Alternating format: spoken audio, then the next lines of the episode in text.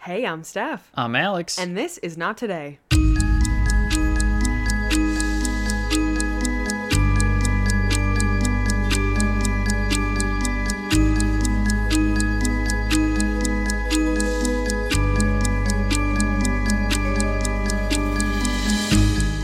And we're live.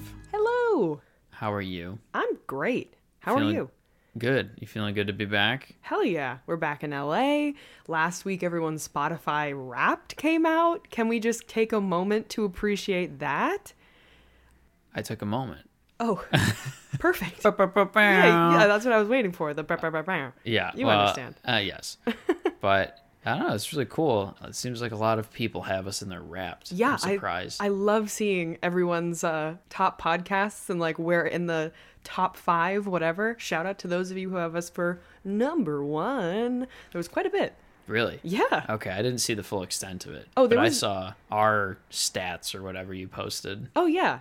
Yeah, that was really cool too. Seeing we're in like the top one percent of uh, whatever. we Who cares? are the one percent guys. No, that was actually really cool. But um, actually, it was kind of funny. I like looked at my own Spotify Wrapped to see what my top podcasts were, and it's a little bit embarrassing because they were all white noise. not not all of them. Like I had I had one or two other actual podcasts, but like three out of the five were white noise because I am a baby and I cannot sleep without rain in the background. I know. Well, it helps me too. yeah, it's great. Check it out if you have trouble sleeping, guys. Retweet. Yeah, literally. No, but truly, thank you so much to everyone who is out there listening to us. We truly appreciate you and wouldn't be here without you. So, you know, it's it's always nice to have a quick sec to give a little appreciation. Yeah, it's almost like there was just a holiday for that. Right. We're a little bit thankful even. I know. We're riding off that thank. Yeah, the thankfulness is continuing on. So, here we are. Did you look at your Spotify wrapped? Yeah, it was unsurprisingly EDM. I don't Yeah. think that I looked at the podcasts wrapped. I'm a boomer and couldn't find it. And I Mm. Don't care that you, much. You only have a podcast. I know. I, I don't know. I didn't really. It took me more than immediately to find it, so I didn't. yeah, And that's I fair. went to Lo-Fi Beats. That's fair. Our internet went out today for like maybe 30 minutes, and the entire time I thought I was going to spontaneously combust because I couldn't have what I needed in the, the exact moment that I searched it. So I do get that. yeah. Anyway, shall we jump into this week's story? Let us jump in. Let us. Yeah, we're gonna Should it be like church? Let us jump in. let us. You were like, let us pray. You And also part of with the you. mass, and also with you. Yeah, no. Um, and I jump with you too. Sure. okay, so we're having fun. But this story is intense and I did want to put that out there at the top because we're having we're having fun. We're being a little bit what, jovial, is that a word? Can I say that That's a good word. Thank you very much. But I do want to say that this story is extremely intense and we need to prepare ourselves a little bit. Okay, so Shall maybe we? we dial it back. Let's dial it back just a little bit. So, this week we're going to be talking about Ashley Reeves. In 2006, 17 year old Ashley Reeves was a junior in high school.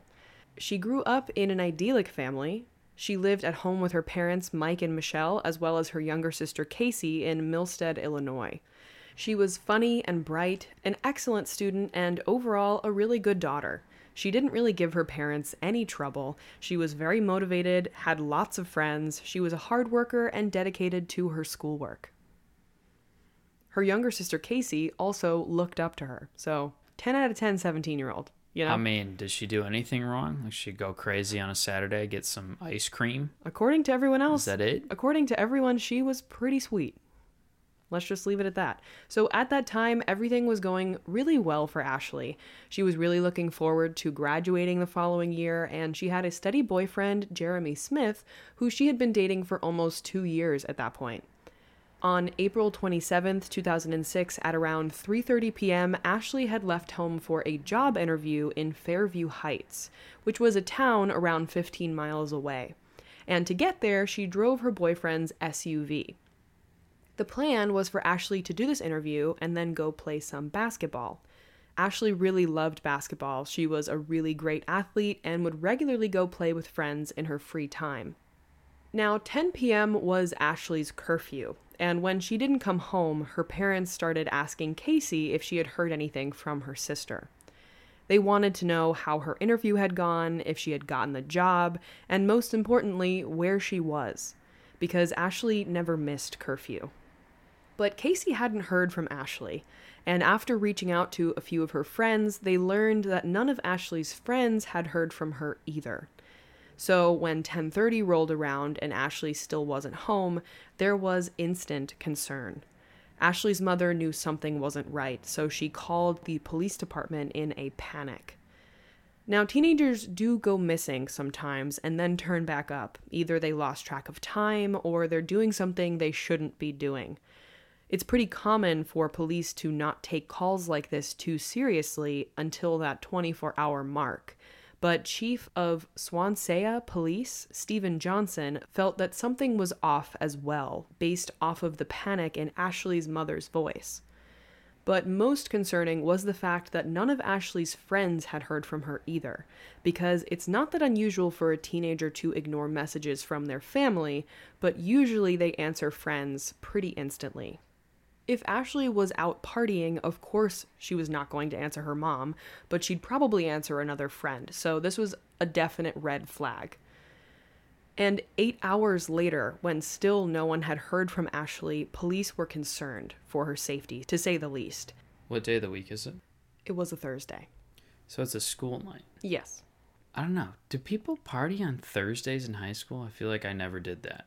Not, I didn't do that. This is like highly unlikely that she's out partying, right? yeah, I mean, Thirsty Thursday is a thing, but it definitely it definitely wasn't a thing for me in high school. I mean, I wasn't partying, period, so I don't know, but people do party on Thursdays, but it was a school night. So people were police were definitely concerned. Yeah. Police put out a notice to all of the other local police departments in the area to notify them about this potentially missing young woman. Around that time as well, they located Ashley's boyfriend's car. It was found at Latterman Park in Belleville, only about 15 minutes from her home. This was obviously concerning because this car was abandoned only 15 minutes away from her home, so where was Ashley? According to Ashley's friends, Latterman Park was a place where Ashley would sometimes go to play basketball. And when they looked into the car, they found Ashley's clothes for her interview as well as her basketball clothes. And after searching the area, still there was no sign of Ashley. Wait, what clothes was she wearing then? So I guess she had a change of clothes for both the interview and for basketball. So she had casual clothes, interview clothes, and basketball clothes. Okay, so she's in her casual clothes. That's what I'm assuming. Yes. The answer is yes. She was in her casual clothes. Just piecing it together. Yeah, for no, for sure. This was a very bad sign, and police started ramping up their search. They started questioning people in Ashley's life, asking when they had last seen her. They started looking into Jeremy as well and fact checking where he had said he had been, because as we know, it's always the boyfriend, it's always the husband, you know, it's the obvious first choice. Well, I mean, she either they both were taken or he was the last person that saw her. Jeremy is not missing. Oh, he's not missing. No. But I thought it was his car. Yeah, she drove his car, but she borrowed it. Oh, okay. Yeah. So the following day, April 28th, Jeremy was brought in for an interview, and you can tell in the interview that this kid was very genuine and truly had no idea where Ashley was. Jeremy was a parent's dream. He was wholesome, kind, and clearly loved Ashley.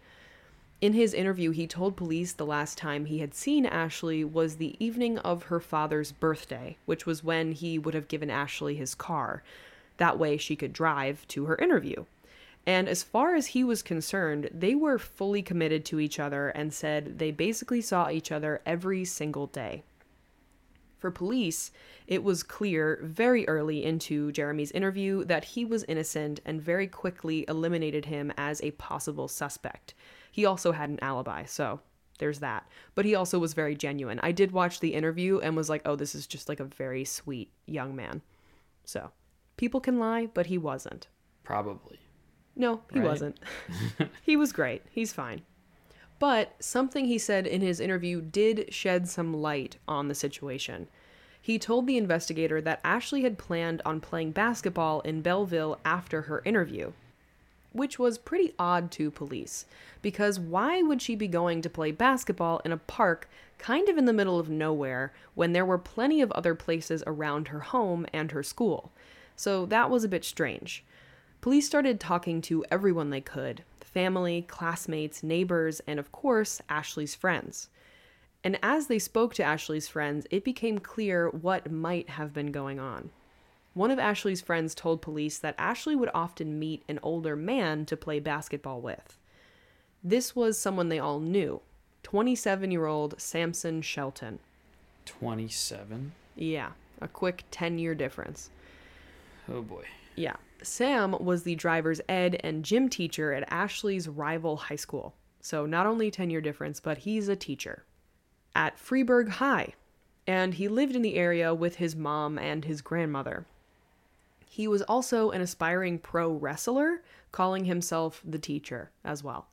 So he had an athletic build, bright blue eyes, and he knew he was good looking. Let's be honest.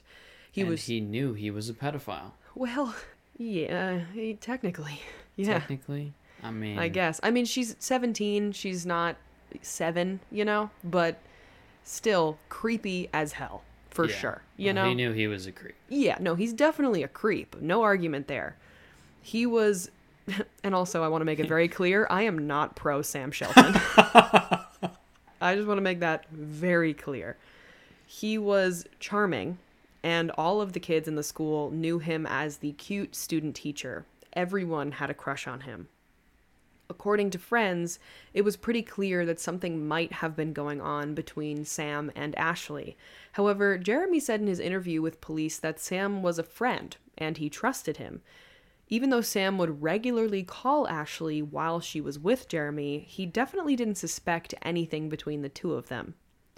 And said that he didn't mind that they were friendly because he trusted Ashley, and their friendship was none of his business, which is very chill of him.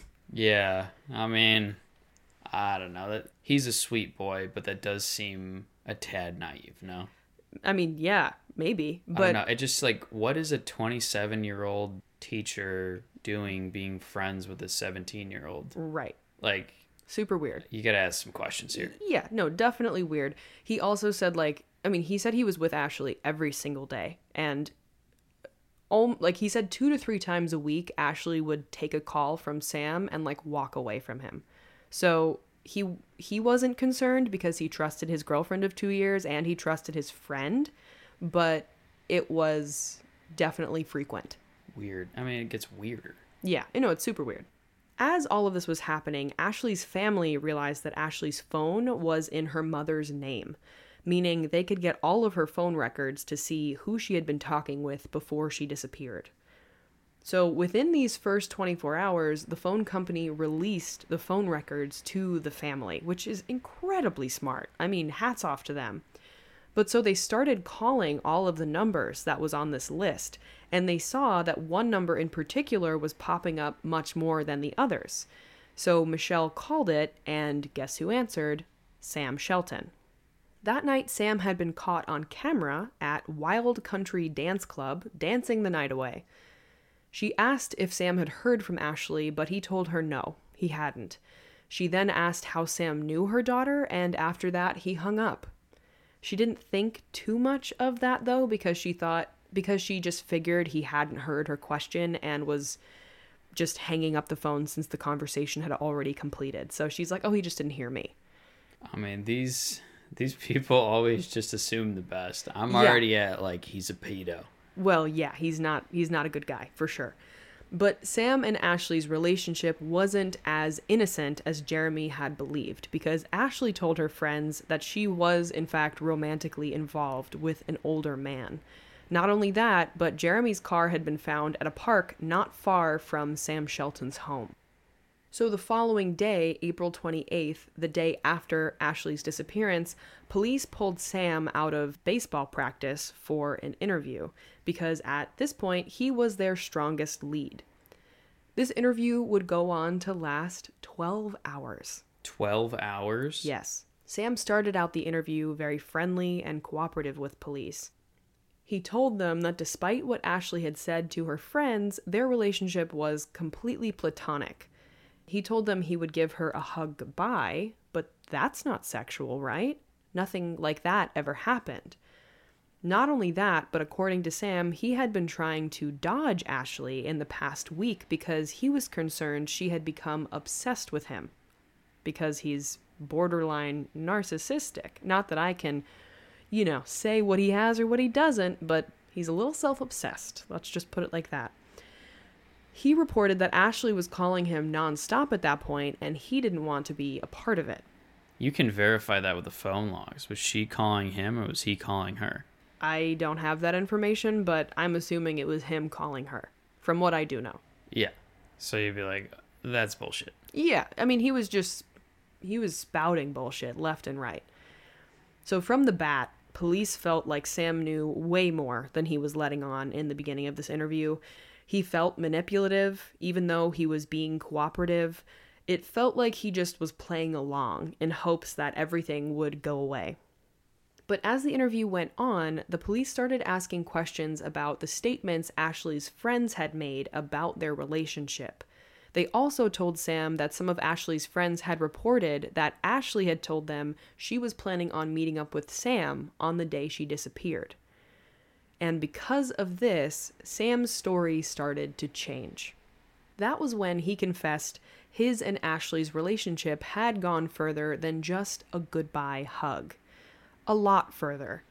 Originally, he had said they were just friends who played basketball together. Then he said he wanted a relationship with her. He said they had never kissed, but then he told them that they had sex in the back of his car. He quickly followed that bombshell by saying he felt terrible afterward and nothing happened other than that. And also like does he think it makes it better that he they didn't kiss? Like, is that more intimate Well, to thought- him than se- like sex in the back of his car? Like, I'm confused. He was like, "We never kissed, but we did have sex in the back of my car." What? Yeah, I don't know. This feels like you're trying to claim you're not wet after you jumped in. You Like, know? literally. Like what? Um, you have no words. I mean, do you think it's better that nothing happened after that? Like, No. you're already lying. Who cares if you kissed or not? Right, and also he's already changing up his story, which makes everything else he said potentially a lie. Like you can't trust this account that nothing else happened because he's already been lying. So it's like, okay, Yeah, show me the alibi well, or okay. the lack thereof. Right. So after telling police all this crap, then his story was that he was trying to break off the relationship because Ashley had become obsessed with him. It was all very jumbled and confusing, and it kept changing. So police were very suspicious of Sam now because if he was telling them the truth, then why would his story keep changing up? And also, they just kept catching him in lies. That's when another bombshell hit. He told them that Ashley had been in his car the day before, meaning the day she disappeared. Sam said he didn't bring it up in the first place because he didn't want to implicate himself, because he was innocent. But Ashley had been in his car and they did have an argument. Wow. Okay. Okay. Explain that one. Yeah. So you're the last person to see her in distress, and then you lied about it. Yes. Okay, go continue. Get yourself out of this one. Okay, so after their argument, Sam told police he had left her on the side of the road, still alive. Did he say that? Are those his words? I mean, not directly quoting, but he said, yeah, he said he left her on the side of Radio Range Road and she was still alive. And he said that. Yes, Why would you say that? because he said he he left her. And that's the I last time he left saw her on the side of this road, Yep. still alive. Yep. Why do you need to say that? Because he's trying to say I didn't kill her? Who's saying you did? I mean, like, Are you interrogating me? now, yeah, well, I am now. Right. You are Sam. Yeah. I just, I latched onto that. It's weird. No, it's super weird. His story at that point was they fought because Sam told Ashley that their relationship was over. Ashley was supposedly kicking and screaming in his car to the point where she was basically attacking him. And because of that, Sam got angry, pulled the car over, and physically pulled her out of the car before he drove off without her. So not only is he saying he left her on the side of the road, but he is saying I got physical with her and pulled her out of the car, and it was a pretty pretty much a violent argument. But he did say Ashley attacked me, as if that makes any Yeah, makes it and any she better. was calling me too. Right, exactly. And she was obsessed with me. Okay. Whatever. Maybe you're projecting Samuel. Actually, it's not Samuel, it's Samson. so the police wanted to know if that was true, then why was he out dancing if all of that happened?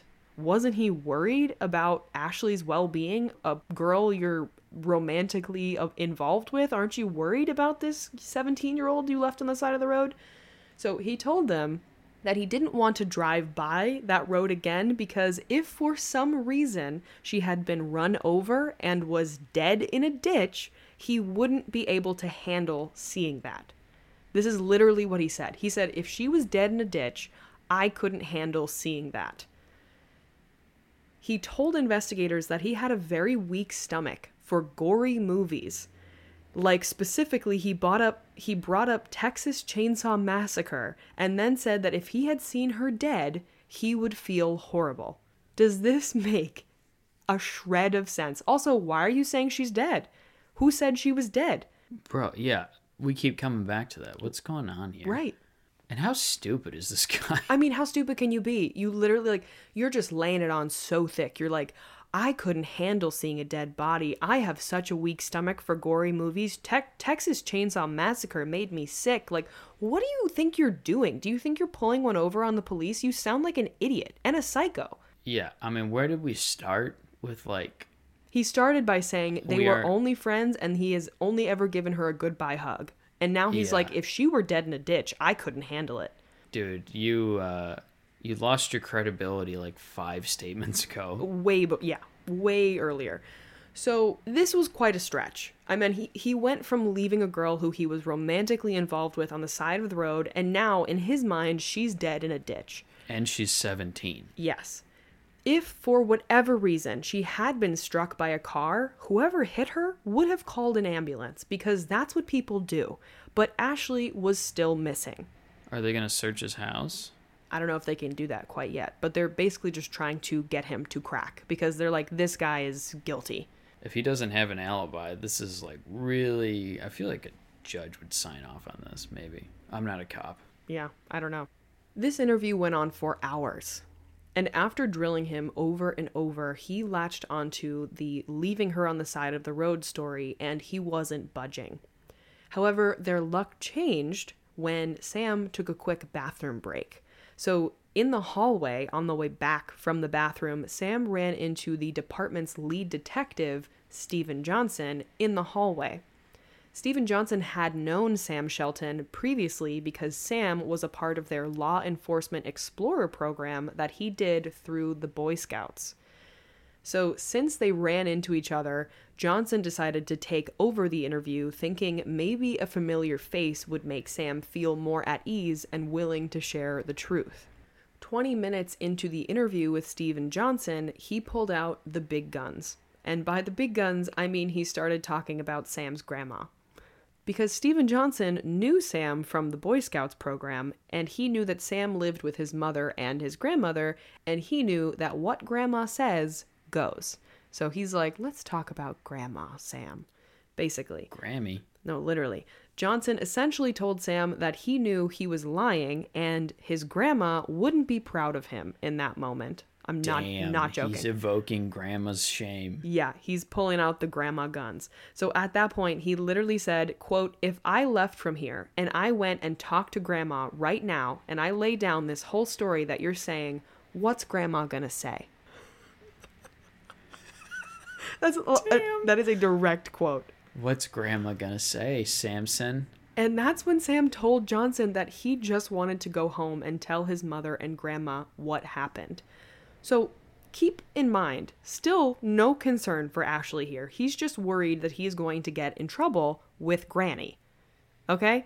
So Johnson doubled down. He's 27. Yes. He like pays taxes. Yeah. Yeah. He's like fully a teacher. Right. Yeah, sure. No, totally. Johnson then doubled down and said, Grandma's not here. Your mom's not here, but everything that your grandma has taught you is inside you, in your heart. So tell the truth for grandma. Okay? He then left the room for a moment once he got Sam to the point where he was literally crying. And he knew and he knew then that he was about to crack. When Johnson came back in the room, Sam told him that he'd show the officer what had happened, but he'd have to take him there. Okay? So this is getting really bad, really intense. But after more than 12 hours of interrogation, the truth finally came out. And I just want to give a bit of warning here. What actually happened to Ashley is absolutely awful. Sam had met with Ashley, and she did refuse to get out of his car because they were basically in the middle of nowhere. And she was like, You need to drive me back to my car, essentially. So he pulled her out of the car and he used one of his wrestling chokeholds to drag her out. She was resisting and trying to fight back as he had her in this chokehold, which is when Sam said he heard a really loud pop. And then Ashley went limp. At that point, Sam believed that he had broken her neck. Instead of calling 911 and getting her immediate help, like any decent human being would do, he decided he'd take her out into the middle of the woods and make it look like someone had strangled her to death. He dragged her body quite a distance into the woods of Citizens Park. But when he threw her on the ground, he saw that she was still moving and was clearly still alive. He strangled her first with his hands, but when that didn't work, he took his belt off of his pants, put it around her neck as she was laying on her stomach on the ground, and started pulling as hard as he could from behind her. He said he couldn't bear to look at her as he did it and turned his head away. But when Sam had heard basically a death gurgle from Ashley, he looked down and saw that she had turned a really terrible sickly color and her tongue had been protruding from her teeth, as well as foam had come out of her mouth. Ashley looked dead, but as he looked closer, he saw that she was still breathing. He took his belt and again put it around her neck, but this time he pulled as hard as he could while stepping on her back with his foot. He pulled so hard that his belt broke. Once his belt broke, he repositioned her to her back, and once again he strangled her with his hands until she stopped breathing and there wasn't any more foam coming out of her mouth. At that point, he decided he had finished the job covered her with some leaves, and left her there for dead. And then he went out dancing. I mean, I don't know what to say. No, I it just makes me so unbelievably sick that someone could do this and he had every opportunity to get her help. You know, if he thought he broke her neck and panicked and was like, I need to make it look like someone murdered her, that's already bad enough. But when he took her out into the woods and saw that she was still alive he had again every opportunity to get her the help that she needed and he didn't. And not only did he not but he attempted to kill her in the in one of the worst ways like a very personal like heinous. heinous way. This was a person that ashley had been intimate with a person she considered a friend someone she trusted. Sam is six feet tall around 200 pounds, and a wrestler, whereas Ashley was a skinny 5'7, 17 year old. Police told Sam he needed to take them to Ashley's body so they could bring her home to her family, because at this point, everyone fully expects Ashley to be dead. Which is when Sam took them to the woods surrounding Citizens Park. It was very dark at that point. It was around 2 a.m. on the 29th of April, it was a rainy night and it was very cold. And as the police trudged around in the thick woods with Sam, nothing was turning up. This was a very difficult search. It was pitch black, the trees were densely packed, and there had been a lot of undergrowth. After around 20 to 30 minutes of searching, Officer Stephen Johnson started to question whether Sam had brought them to the right place or if he was lying again. It had been 30 hours since Ashley's brutal attack, so police were looking for a body, not a living person. But finally, in a small clearing, someone's flashlight fell onto Ashley's crumpled body under some leaves. She had been found laying on her back with thousands of insect bites all over her body.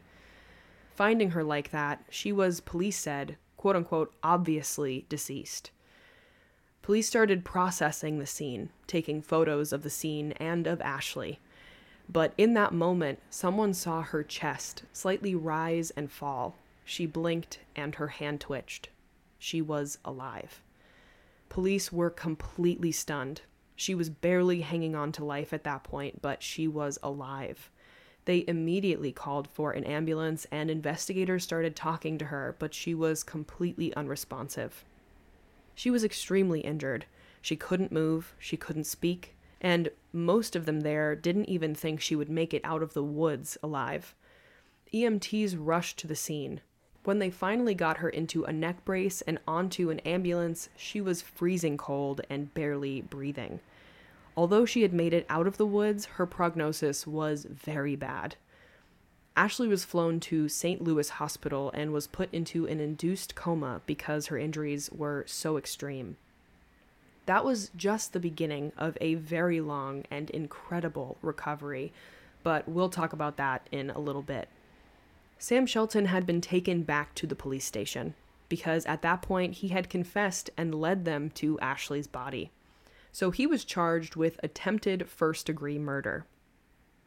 Police checked Sam's body for defensive wounds because he had said they had a fight where she was kicking and screaming and attacking him, but unsurprisingly, he had not a single scratch on him after confessing to an extremely heinous crime and finding Ashley the way she was, Sam wanted to know if he'd be able to get his contact solution so he could take his contacts out and get his toothbrush. The officer sitting with him was like, No, you can't. Yeah, no, you can get in a jail cell. And then Sam was like, I can't even take my contacts out? And then he asked if he'd be able to get a private toilet in jail because he can't pee in front of people. He said he has a urinary stress disorder and he'll, quote, be miserable if he can't pee. I'm sorry. Good. You, I'm sorry, you'll be miserable if you can't pee. Um, I'm pretty sure you have no right saying you'll be, uh, like, I, I can't, Yeah. you know what I mean?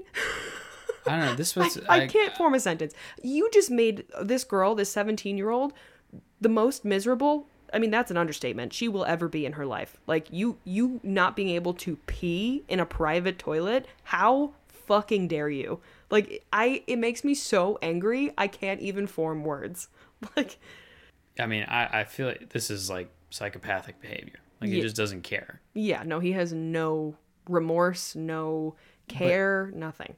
But he's also just seems like dumb. I wouldn't even give him that satisfaction, or not satisfaction, but that excuse. Like, he's not dumb. He just doesn't care. He's only self, he's only concerned with himself. He literally just attempted to murder a girl and left her out there for 30 hours, and he's concerned if he can take his contacts out. Yeah. He, and not only did he do all of those things, but he led police to her, saw her there, and still not an ounce of remorse. I can't and wrap my he head had around the that. whole uh he had the whole Texas Chainsaw Massacre monologue Yeah, earlier. how it would make his how it would make his stomach turn. He he Whatever, can't dude. handle it. Shut up. Like he's a psycho. So when he said he'd be miserable if he couldn't pee, this officer literally scoffed at him and said, "I don't know if they'll be able to do that, but I'll tell them that's what you want because that's all he could really say." So this little self-absorbed fuck, he just wanted to go potty in peace. He can't do it. Great. After he was charged, his bail was posted and originally was set at a million dollars. However, he was able to get it down to 800,000. And because of that, he actually was able to post bail and get out of jail and be on house arrest as he waited for trial. How did he get 800k? Who knows? Maybe grandma, you know? He was on house arrest, but he was in the comfort of his own home for basically a full year before trial, which really freaking sucked.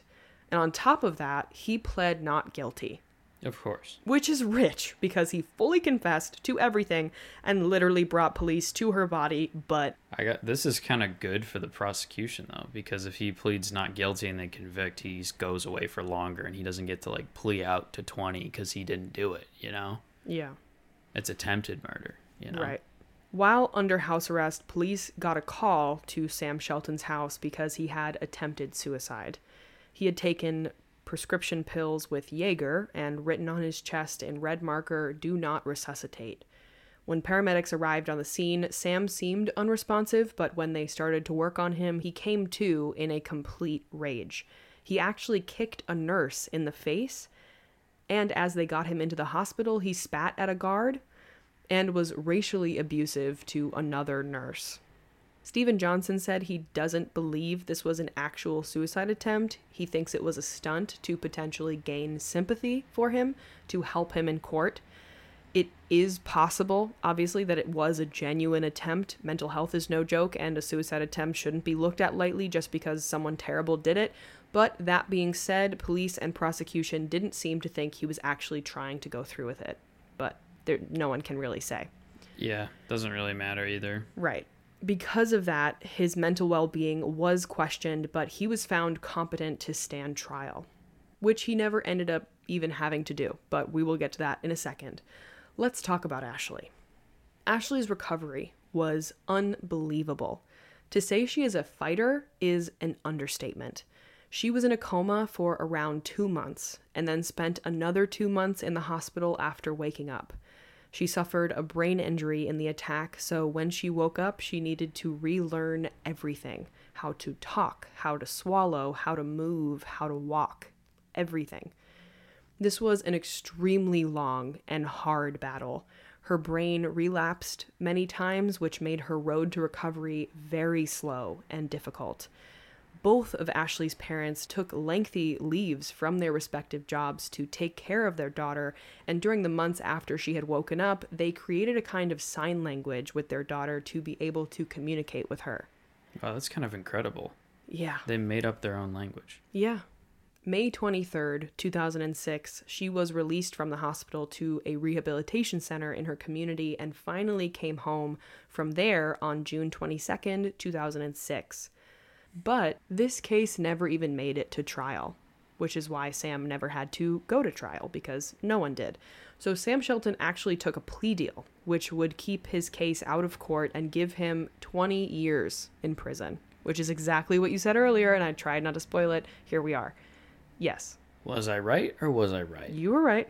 Shelton's family claimed they had reluctantly accepted the plea deal due to the demonization of Sam in the media and because they were afraid he wouldn't get a fair trial.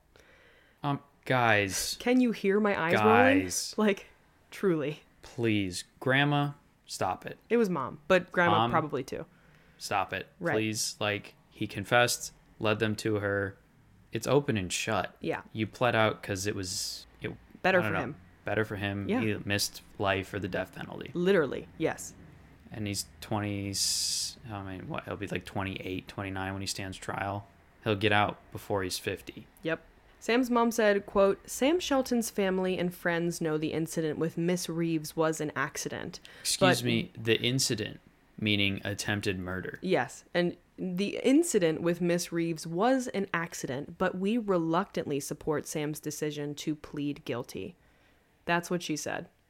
She also went on to say that she acknowledges that her son hurt Ashley, thought she was dead, and tried to cover it up, but as far as she's concerned, that doesn't make it attempted murder. I'm sorry. What other Okay. Thing right. could be considered attempted murder if not that? I mean, I understand that having your son do this is probably something that's very difficult to go through. And Sure. then you would absolutely, you know, you would probably be in denial, right? Well, sure, For a but- long time. But this is ridiculous. Yes. You're contesting a definition. Yes.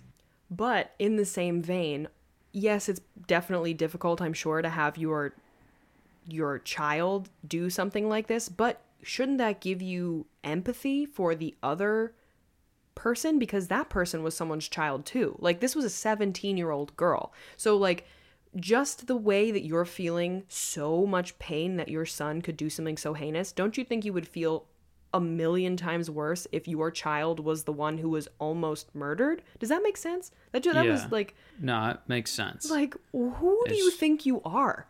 How entitled can you be to be like my son is not a bad person. Even though he hurt Ashley and left her for dead, that's not attempted murder. My son is a good I man. he didn't just hurt her. Y- right, exactly. He didn't just her. hurt her. It's he multiple t- I four don't times. know. Like, you gotta you gotta wake up. You Yeah. know. She was also asked in an interview whether she was disappointed that her son had never apologized to Ashley, and she said, no, not in this case, no. Okay, we've heard enough from her. We've heard quite enough. This is just I mean, ridiculous. She's delusional. She's enough. stupid. Anyway.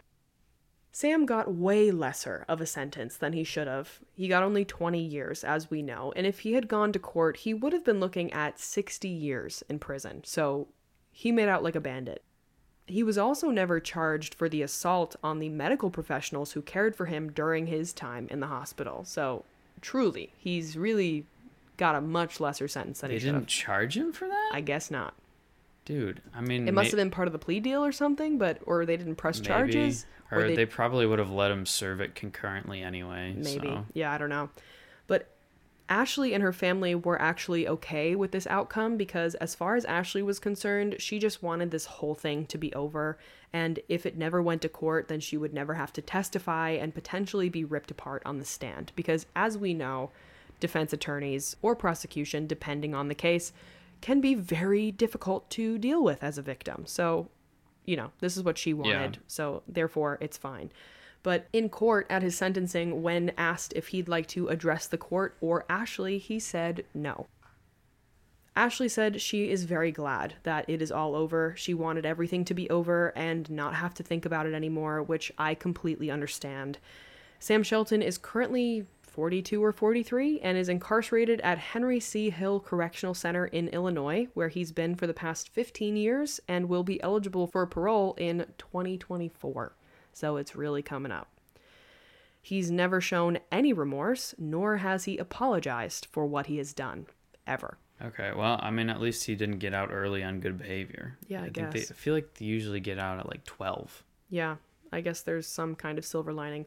But on the bright side, Ashley has no memory of the attack. She has no memory from the days before the event, and obviously no memory from the weeks after since she was in a coma. But what she does remember is that it wasn't Sam who wanted to end the relationship, it was her. Which means that this attack wasn't spurred from her refusing to leave his car because she didn't want to break up. It was because she was ending the relationship with him. Not that that really makes it any better or different or, you know, whatever, but it's just like, are you fuck like literally she was the one that wanted it to be over. I know. It's just It's just all bad, you know? yeah. But in her recovery, she proved every single person wrong.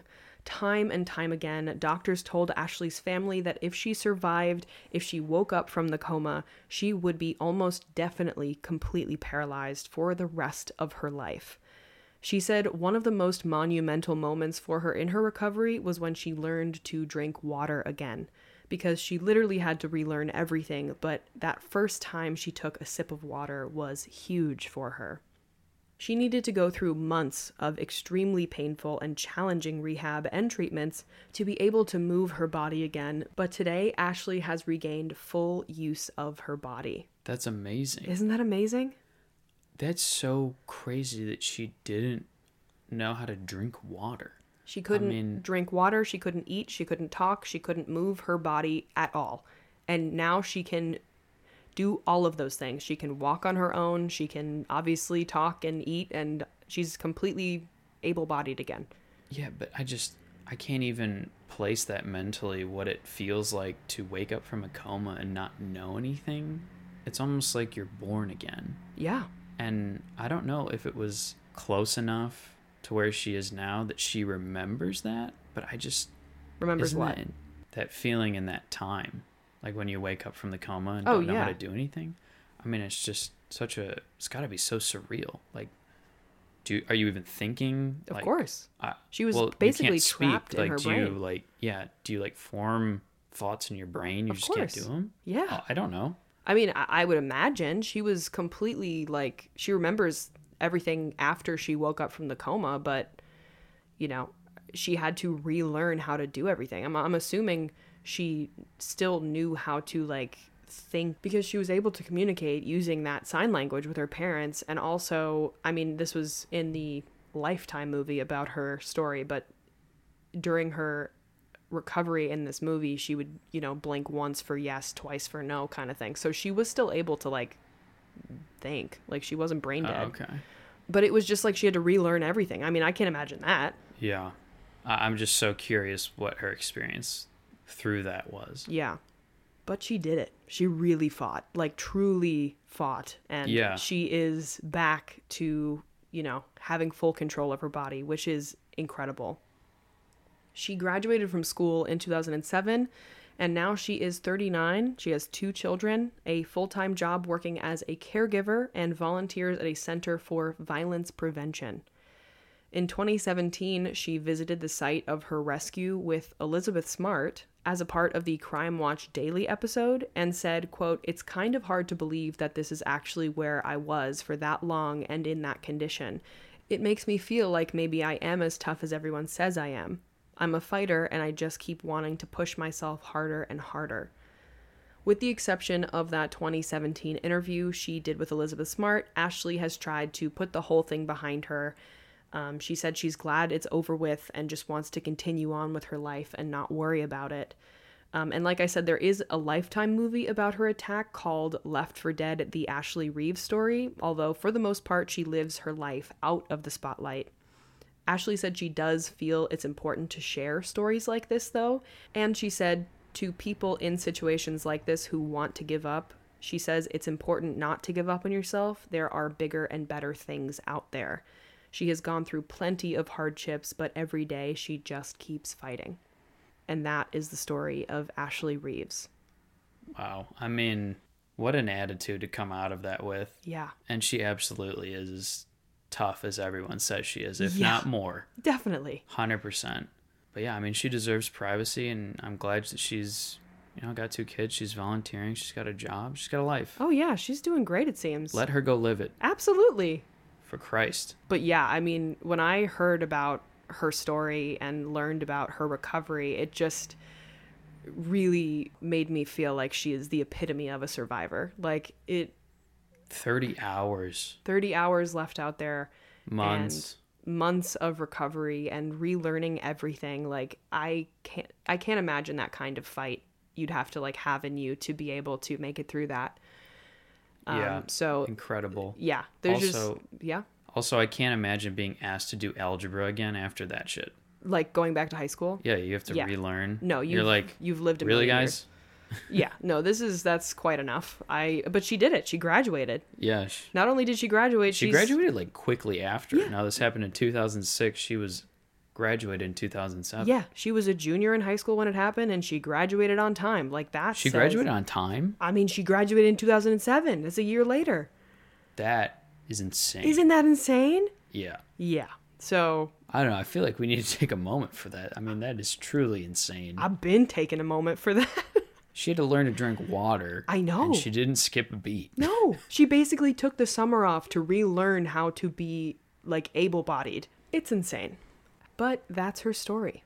Shall we move on to our good things? Have a bit of a palate cleanser.